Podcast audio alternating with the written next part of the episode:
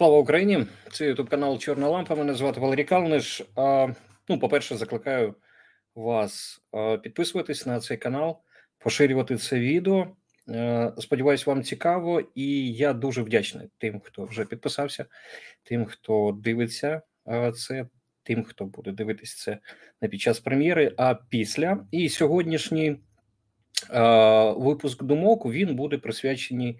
Ну відверто скажу, одна з моїх улюблених тем як журналіста це ті мирні перемовини, мирні ініціативи, які виникають е, під час е, цієї російсько-української війни. Про них можна казати, і я це час від часу роблю багато. Для цього є приводи, і ці привіди вони доволі цікаво саме з точки зору історії. На цьому тижні відбувся візит до України, і не тільки до України, але про це трохи згодом. Африканської делегації. Африканська делегація приїхала до нас з мирними ініціативами, які багато хто не зрозумів. Я навіть в, включався до молдавського телебачення, е, яке поставило мені перше і питання, е, і воно було наступне: де Африка, а де Україна? Яке відношення Африка має безпосередньо до припинення війни проти України? У нас дійсно не дуже багато хто е, пам'ятає, що африканські країни е, є фігурантами е, мирового процесу. Давайте так це будемо називати майже з початку широкомасштабного вторгнення. Дійсно, якщо ви піднімете стрічки новин, то ще в березні 22-го року ви побачите і ви знайдете а, заяву Сіріла Рамафоси, а, президента а, Південно-Африканської Республіки, де він повідомляє, що його попросили стати посередником у припиненні цієї війни. Коли йому поставили питання, а хто безпосередньо звернувся з таким проханням, він не відповів. Після того процес участі південноафриканських країн е, був е, пасивний. А саме, африканські країни зверталися до України, до Росії, е, до ООН з вимогою, з проханням, аби війна не дуже сильно впливала на їх процеси постачання продуктів харчування. Перш за все, зерно. І е, саме з цією метою, е, в тому числі, е, був запроваджений так званий зерновий коридор, який, як відомо, працює під е, егідою декількох учасників. Е, в ньому задіяні ООН, Туреччина, Україна та Росія. Після цього, після того, як Рамофоса е, повідомив про е, таке прохання до нього стати посередником, посередником, ці ініціативи ну, не були нас взагалі активними. Ніхто нічого не бачив до того моменту, як в жовтні 22-го року до е, Києва приїхав вперше в історії е, президент е, Гіней Бісау. І він е, заявив, що під час попередньої зустрічі в Москві е, Путін повідомив його про готовність до перемовин е, з Україною.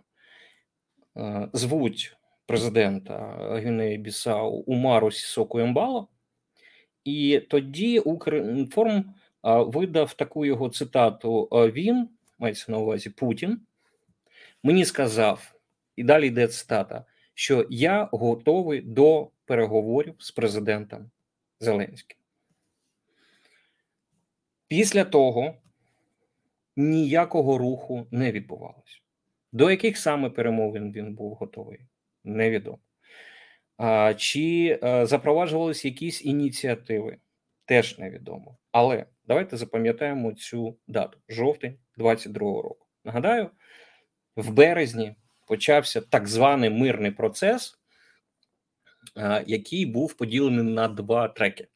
Один трек відбувався в Білорусі, інший трек відбувався в Туреччині.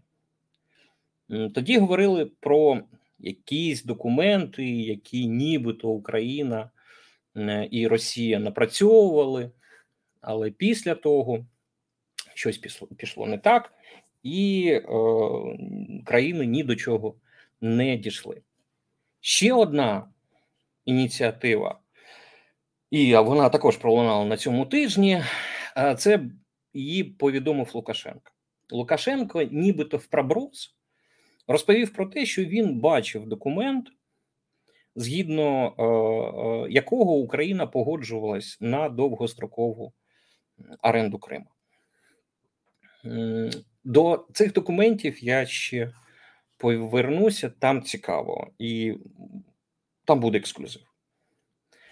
Так ось, е, після візиту вже і Умару Сісоко Імбала нічого не відбулося. Зерновий коридор запрацював, і нібито країни африканського континенту заспокоїлись і припинили пхати нам свої е, мирні ініціативи, які можливо бачили там на рівні президента, якщо вони були, ну звичайно, на рівні Міністерства закордонних справ, але жодного серйозного руху не відбувалося до того моменту. Це було в травні цього року, вже коли е, той самий е, президент е, Південно-Африканської Республіки Рамафоса повідомив, що вони збираються, мається на увазі представники країн Африки, збираються з туром до Києва і до Москви.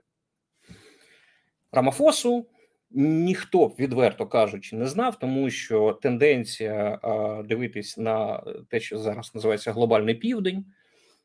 Це країни, які раніше не були активно задіяні в зовнішній політиці, але зараз, саме під час цієї війни, вони почали якось об'єднувати, якось подавати голос. Ну,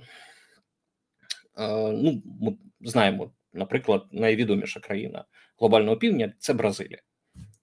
Так ось Рамофосу ми не знали і не знали б, ну відверто кажучи, не тільки за глобального півдня, який у нас трохи навіть недооцінюють, навіть зараз, скільки з іншого приводу. Справа в тому, що в кінці серпня цього року має відбутись саміт G20. І цей саміт G20 має відбутися безпосередньо в Йоханнесбурзі. Він має відбутися 22 24 серпня і приймати його, ну, оскільки Йоханнесбург, приймати його має е, саме пар, саме Рамафоса. І Рамафосі трохи невдобно, бо е, напередодні цього саміту було прийнято рішення і була виписана ордер на арешт такого собі Володимира Володимировича Путіна. Цей ордер виписали прокурори Міжнародного кримінального суду. І один нюанс, про який всі вже в Україні, хто цікавиться політикою, знають, що цей ордер мають виконувати ті країни, які підписалися під Римським статутом. Пар країна, яка підписалася під Римським статутом.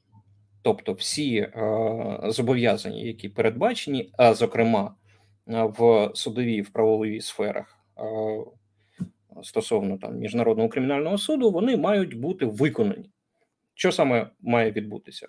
Пар як країна, яка е, країна підписант, після того як Путін прилітає до на територію їх країни, він має бути арештований і передан в руки теплі та надійні міжнародного кримінального суду, і після цього має е, відбутися безпосередньо е, арешт І з наступним вже судовим процесом нагадаю, що Путін по цьому ордеру звинувачується в незаконної депортації українських дітей. Так ось і цей Рамафоса він зараз намагається якимось чином і з одного боку виконати і не посваритися з е, світовим співтовариством, з іншого боку, виконати і не посваритися з Путіним, тому що пар, зокрема, входить ще до такого собі е, великого об'єднання БРІКС, який об'єднує великі економіки світу, зокрема бразильську, південноафриканську, російську. І тобто, ну, трохи незручно Рамафосі. І ось вони вирішили їхати. Е, до нас е, стало відомо, що 15 червня вони рушили до до Європи. Стало відомо від повідомлення Reuters, що вони напрацювали деякі міри і їх важливо назвати. Reuters тоді повідомив про чотири позиції.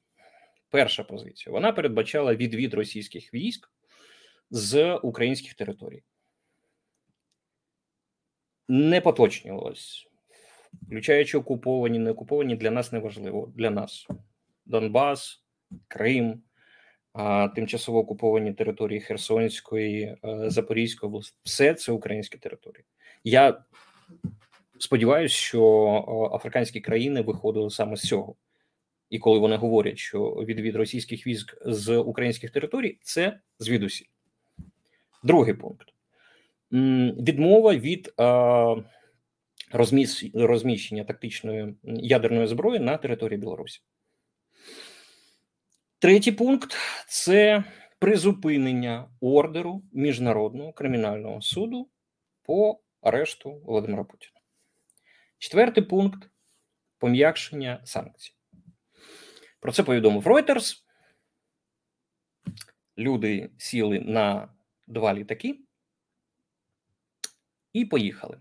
Чому на два літаки? Ну, в першому літакі, е, літаку е, летіли безпосередньо е, Сірил Рамафоса, а також е, представники і керівники інших країн Африки. Ми там концентруємось на Рамафосі, але там був, наприклад, ще представник е, Єгипту, Сенегала, Замбії, Уганди, Конга. Ну і зрозуміло, пар. І ось вони прилетіли. Прилетіли вони, звичайно, не до Києва. А в Києві закрите повітряне сполучення. Тому всі, хто хоче потрапити до столиці України, вони мають е, прилетіти до Варшави, до Польщі, там сідають на потяг, і на потягу, значить, їдуть до нас. Два борти. Перший борт безпосередньо з лідерами країн. Тут все зрозуміло. На другому борті летіли охорона, журналісти, співробітники апаратів, всього 120 людей. І цей візит він запам'ятається, ну, як мінімум, окрім сутнісної частини, він запам'ятається, наприклад, двома шкандалями, дуже цікавими. Тож, перший е, скандал відбувся вже безпосередньо в Польщі. Другий літак, е, після того, як президенти вийшли і е, почали рух до потяга, а другий літак затримали. Ось той, де там сиділи всі-всі-всі. Літак затримали і почали розповідати, значиться, про те, що це було зроблено незаконно. Журналісти почали постити всякі фоточки. Ну, ось, наприклад, одна з них. Ну, точніше, не одна, а чотири.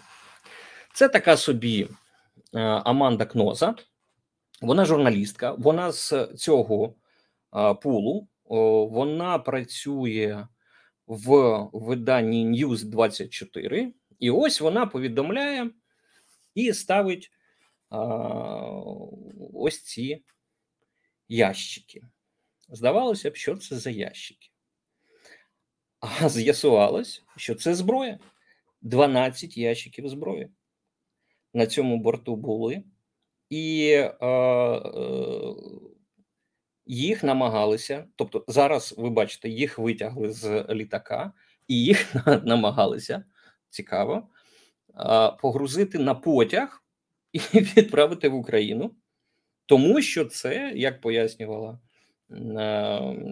пояснювали представники країн Африки, це ну, нібито вже особиста зброя, без якої звичайно охорона не може існувати в воюючій країні. Тому літак затримали, нікого не випустили. А після того, як все з'ясувалося, і причини затримки, літак просто взяли і відправили додому з тою самою зброєю, з тими самими журналістами і представниками апарату. Ось так. Звичайно, звичайно, не могли представники африканських країн не обуритись цим фактом. Вони там був керівник. Охорони безпосередньо здається, так Рамафоси його звуть Уолі Рут, генерал-майор. Він почав звинувачувати польську сторону в двох речах: звичайно, саботаж, ну а друга, звичайно, расизм. Поляки трохи прифігіли і кажуть: вибачте, хлопці, 12 ящиків зброї. Більш того, там же як вони ж намагалися не просто летіти, їхати Е, до Києва, вони намагалися е, тими самими літаками потім летіти в Петербург на той економічний форум, але полетіли, але не всі. Другий літак е, залишився в Польщі, і потім його відправили, як я сказав, в Преторію. Ну і до побачення. Другий скандал. Другий скандал вже відбувся безпосередньо в Києві. Після того, як відбулись протокольні такі всі е, події. Е, вийшов е, з коментарями такий собі речник вже президента Південно-Африканської Республіки, звуть його Вінсент Магвенія, і сказав він наступне: ну, давайте. Ось він, такий молодий хлоп, і він говорить для тих, хто не бачить або слухає цей у вигляді подкасту. Цитую: це був час, коли стався так званий вибух. Я знімав відео з готелю тут, у Києві. Дуже дивно, що ми не чули і не бачили вибуху. Очевидно, тут якась свідома дезінформація поширюється. Люди йдуть як у звичайний день. Як ми очікували, Ця місія не буде легкою, але деякі перешкоди дуже тривожні, як от ставлення вас усіх, а інше відверто кумедні, як от цей так званий вибух. Так званий вибух. Я, звичайно, я був в Києві в в цей день, а, і так звані вибухи я чув. Дві, а, Два блоки вибухи навіть чув перший, ну як і усі кияни, до, до речі, більшість, більшість. Перший був там було, здається, 4 чи 5 вибухів, і у другому блоці також було 4 чи 5 вибухів. Мене тоді це здивувало, ну відверто кажучи, тому що ми е, звикли до ракетних ракетних обстрілів, які відбуваються вночі, а тут в день. Відпрацювала ППО, і вибухи ці були це відпрацьовані безпосередньо ППО. Ось. А потім ми отримали інформацію від наших повітряних сил, що були збиті 6 калібрів, 6 кінжалів і два розвідувальних БПЛА. Всі вони були збиті на підльоті до Києва і безпосередньо йшли на, на Київ. І потім були продемонстровані там фотографії, світлини, як постраждали будівлі безпосередньо в передмісті Києва. Так здається, 60 домівок від осколків ракет були в тій чи іншій мірі постраждали, але але цей хлопець, Вінцент, він звичайно нічого не помітив. Ну і дійсно, якщо розібрати його його тези, ну, по-перше, чувак, ти повинен радіти, що ти не бачив цей вибух. Бо обісратися це буде дуже невдобно для офіційної особи. По-друге, не чули. Відверто кажучи, тут я можу собі щось припустити. Справа ось в чому вибухи, які це залежить від того, звідки заходить ракета. Так, умовно кажучи, якщо ракета заходить з півдня, на півночі міста можуть не почути ППО. Тим більше тут я не відкрию великої таємниці. Вони не стаціонарні, вони рухаються, тому що, будь вони стаціонарні, їх би розбомбили, і Путін, який е, дурашка повідомляв на цьому тижні, що е, росіяни збі, е, знешкодили е, п'ять е, систем е, Петріот в той самий час, коли в Україні їх заїхало два, був би правий. А так, це рухомі е, конструкції, так і ніхто не знає, і я закликаю тих, хто е, в кого там свербить в якомусь місці зафільмувати і викласти світлини або відео з пересуванням української ППО. Ну, це кримінальна справа вас чекає, тому не треба.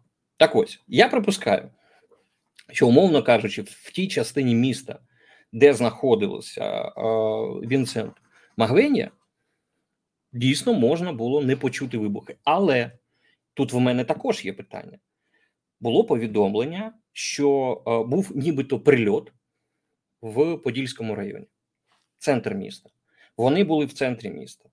Потім е, прильот не підтвердився, дякуватиму Богу. Кличко повідомив, що там просто був було сильно чутно роботу ППО. І це не саме головне, те, що сказав чувак. Ну, його думка розійшлася там. Reuters той самий його цитував, і все таке інше. А, І він ну не те, що натякає, ну він каже, що ми влаштували провокацію. І йому можна було б вірити якимось е, закордонним хлопам, якби не одне але. А одне але ось воно. Сьогодні під час нашого візиту ми чули ракетні удари. Така діяльність не дуже добре працює для встановлення миру. Тому ми говоримо про необхідність деескалації з обох боків з тим, щоб мир знайшов спосіб пройти і врегулювати проблему. Знаєте, хто це? Це Рамафоса. Це керівник ось цього Вінсента, який нічого не бачив, який нічого не чув, який вважає вибухи в Києві під час візиту делегації африканських країн е, дезінформацію, де цей хлоп був, можливо, він був в якомусь місті або займався чимось таким, що було не до вибухів. Це залишиться на його сумління. Так. Тож, це питання будемо вважати закритим. Вибухи були, ніхто їх не інспірував. До речі, цікаво подивитися на на вираз обличчя Володимира Зеленського під час виступу Рамафоси. Так, ну такі трохи, трохи він а, посміхається. Ну, це що було безпосередньо з скандалами. Ну, зрозуміло, що приїздили вони не для цього, або, можливо, не тільки для цього, аби розповісти, що в Україні війни не відбувається, і люди а, займаються своїм життям. Ну, добре, цей пункт залишимо. Чувак, якщо він пожив і подивився, як це спокійно жити в тому самому Києві. Я вже не кажу про інші міста, які ближчі до нуля. Мені здається, думка його змінилась би. Але давайте по суті. По суті, африканські країни привезли декілька пунктів того, як вони бачать мирову угоду. Виглядає це ось так. Так, зараз я сподіваюся, це ось ось так воно виглядає. Тож, перше, що я побачив, а це тези, які викладені з виступу Рамафоси. Ось, до речі, той фрагмент, який я демонстрував, до того це був, здається, пункт 6, де він зробив цю репліку. Але давайте е, швиденько по суті пробежимося. Перше, мир має бути досягнутий безпосередньо шляхом перемови. Ці переговори мають розпочатися якомога швидше.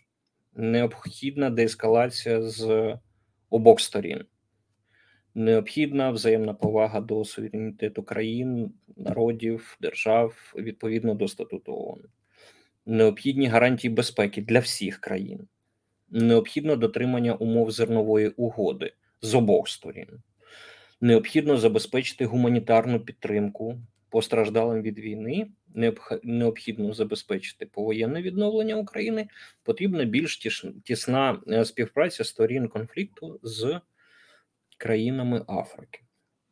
Все нібито ок, але це о, взагалі по загалям.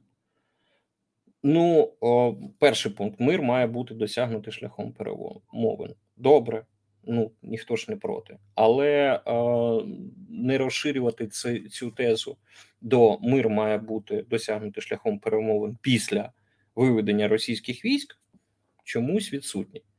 І до речі, якщо пам'ятаєте, Reuters писав про інший пункт. Reuters давав інші позиції де було відведення, де був там кримінальний суд і все таке інше. Тут цього немає. Рамофоса чогось про це не сказав відверто, тому що загальний заклик давайте жити мирно. Цих закликів ми чули вже багато, і е, жодної якоїсь ексклюзивності в цих пропозиціях е, їх не не, не існує. Ну ну давайте Е, необхідна деескалація конфлікту з обох сторін. Як ми це уявляємо? Ну, навіть е, ну, зрозуміло, що позиція України на цей пункт і позиція Росії на цей пункт вона буде геть інша. Навіть якщо ми візьмемо такий пункт, а деескалація конфлікту е, на якій території. Ну, Кацапи вважають, що, умовно кажучи,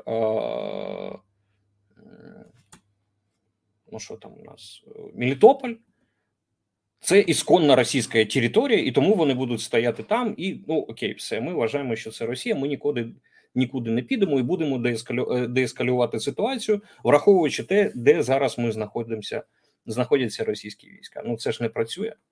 Гарантії безпеки для всіх країн. Цікавий пункт. Цікавий пункт. Які гарантії безпеки має, мають бути у Росії? Ну про це ми тож також поговоримо трохи нижче. Зрозумілий пункт про дотримання умов зернової угоди з обох, обох, сторін. Але а, тут трохи питання не до України. Я зрозумію, я розумію, що він мав пролунати, тому що вони знаходяться в Україні, а потім полетіли до Росії. Зрозуміло. Але е, цікаво те, що о, коли о, на наступний день вони о, е, відлетіли до Росії зустрічались з Путіним. У Піскова в якомусь ефірі там запитали, чи є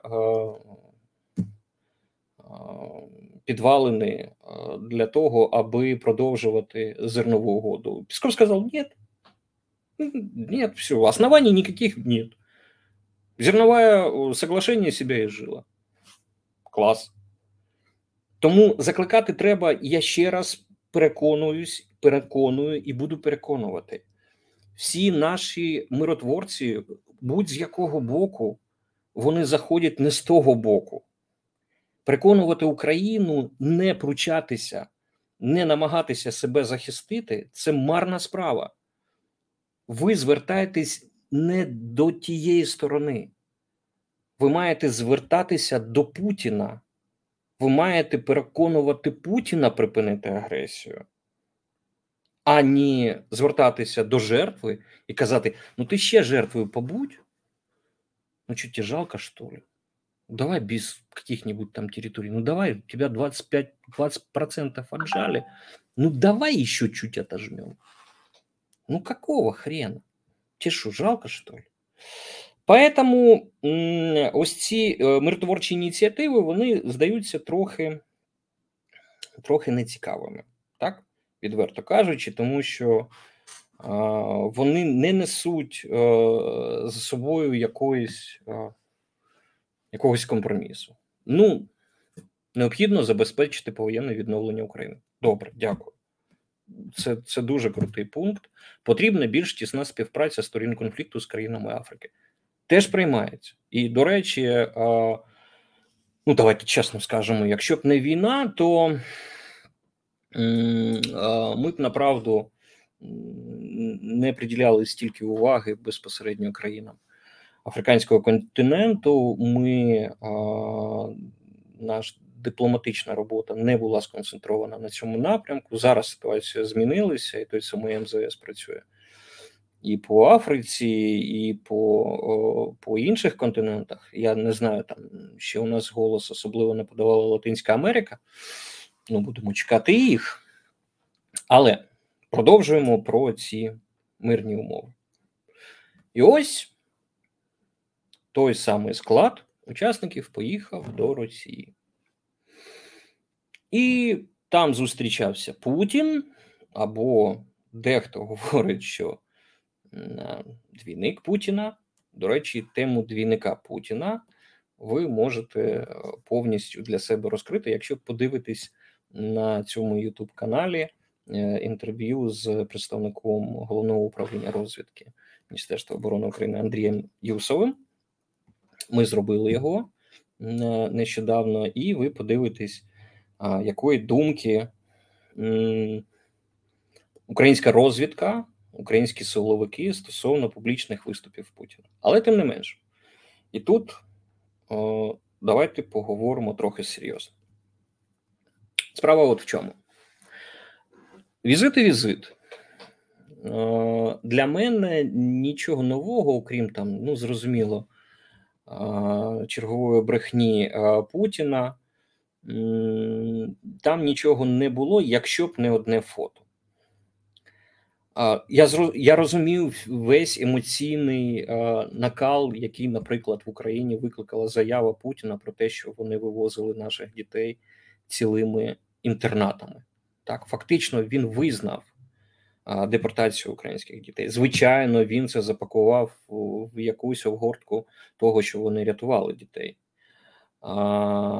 і що вони нібито не проти того, аби діти почали воз'єднуватись е, з своїми сім'ями в Україні. Це виглядає і це взагалі звучить е, брідово так.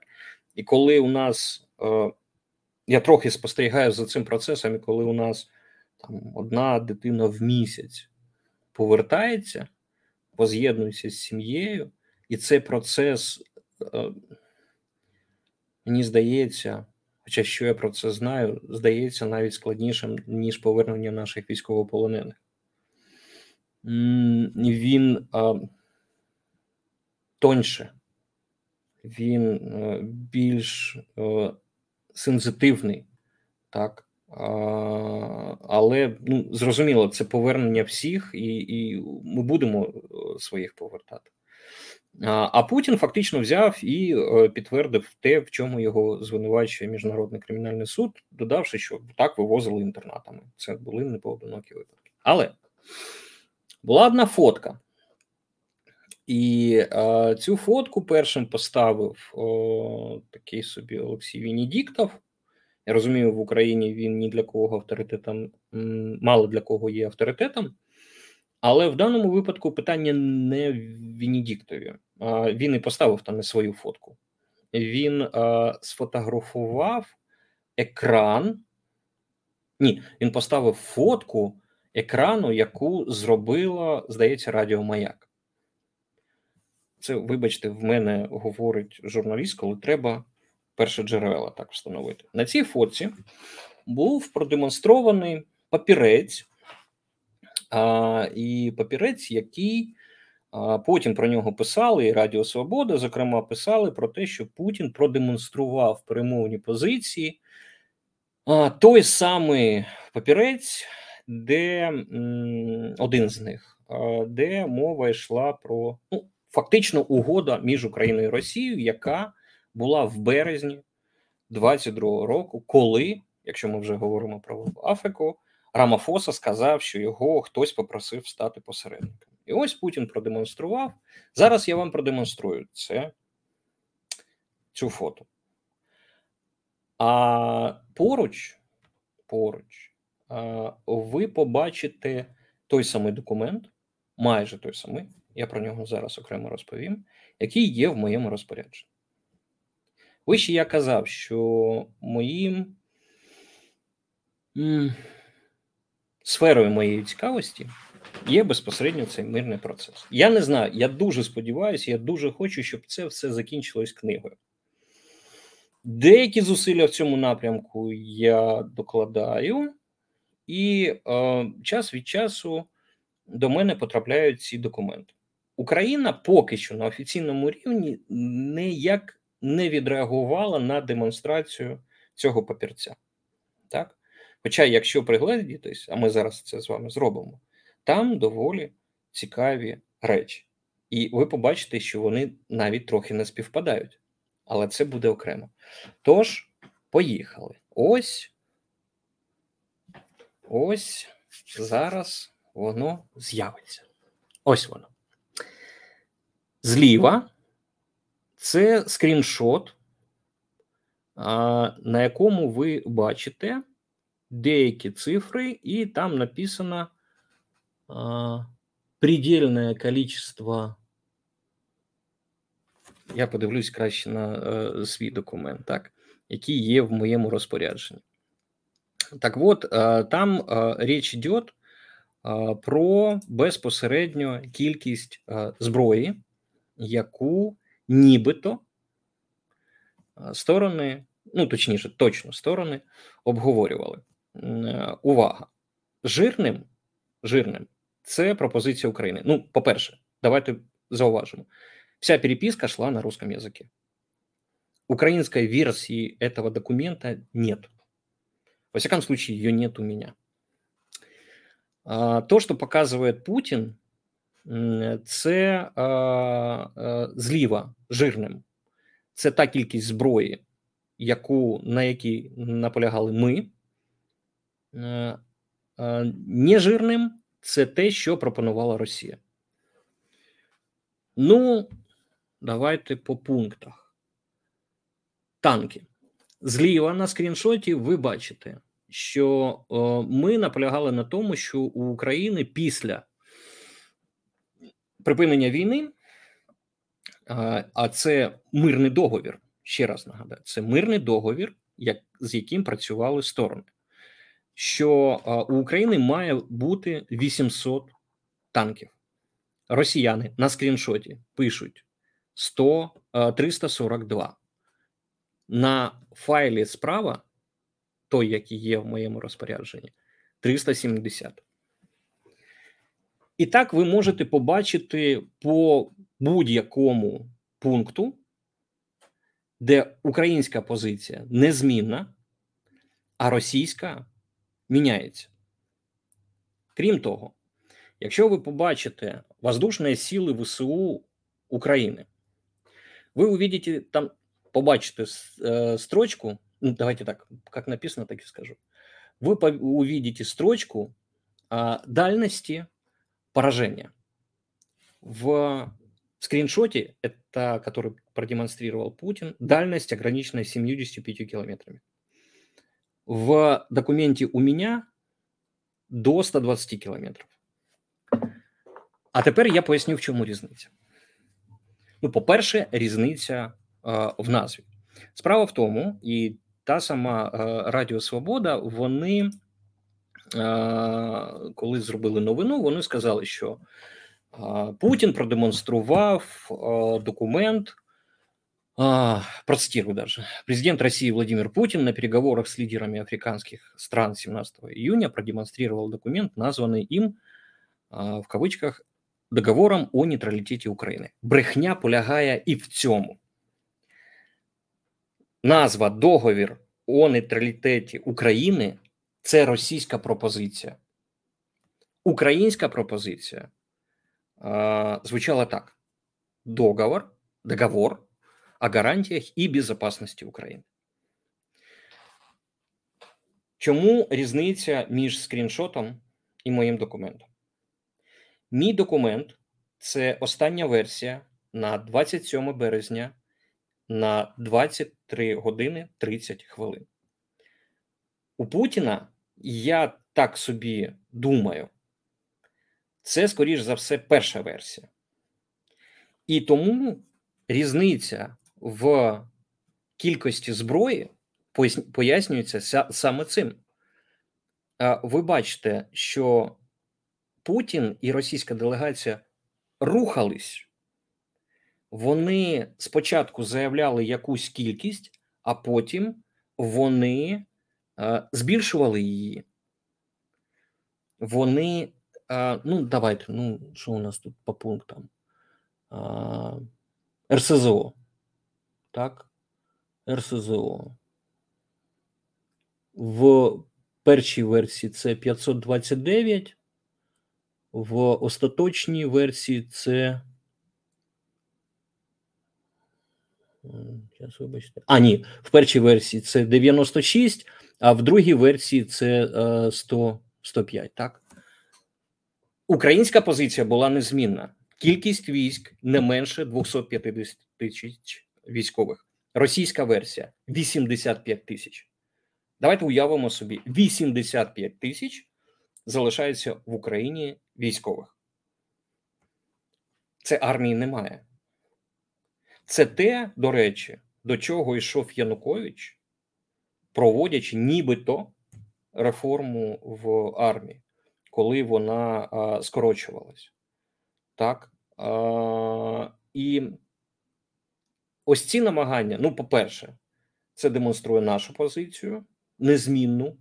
Скільки б її не вмовляли, вона стояла на той самій кількості зброї, яка потрібна Україні, е, включаючи кількість е, військовослужбовців, тому що ви бачите, е, і там, і там 250 тисяч військових знаходяться в Україні. Москалі рухались так, москалі нібито йшли на якісь поступки. Давайте один ще елемент зробимо. Припускаю, що хтось, е, я просто бачив коментарі у того ж самого Венедіктова, які казали, що херня, я в Word можу написати все таке інше. І все таки, я ж кажу, питання не в Венедіктові. Питання в тому, що Путін запалив, запалив цей е, папірець, цей документ. До речі, це всього він. Ось бачите, 30 скільки там в мене? 33 сторінки, так? Ну так, давайте заінтригую. Не всі 33 сторінки в мене є, але деякі є. Тому щоб мене не звинувачували, що я просто взяв і в Word написав. Хоча кому це завадить це зробити, давайте зробимо так. В Word я тоді написав і що ще ось що. Пам'ятаєте про справедливий суд? В цьому договорі була така собі стаття 5-3 стосовно подальших дій по те, що у нас називають відновлення справедливості, а саме суди.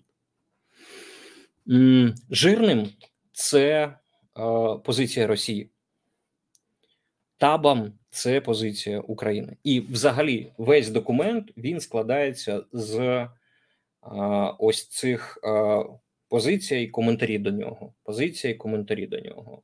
З тих сторінок, що я про, о, прочитав, які є в моєму розпорядженні, ми не погоджувались з майже жодною позицією Росії. Я не скажу, що ми не йшли на поступки е, згідно цього документу. Ми йшли на поступки. Але для того, аби зробити остаточні висновки, ну, по-перше, треба мати повний документ. По-друге, як ми бачимо, ці перемовини не завершились тим, що Україна здала свої національні інтереси. Я знаю, хто працював над цими документами. Я чув розповіді про тих людей, які над ними працювали, і як залучали фахівців, які ну фактично кожне слово слово е, вимірювали. Ну, давайте повернемось до цього справедливого, так сказати, суду. Що пропонує Росія? Я не буду читати, побачите, зробите стоп і прочитайте самі. Але сенс в чому?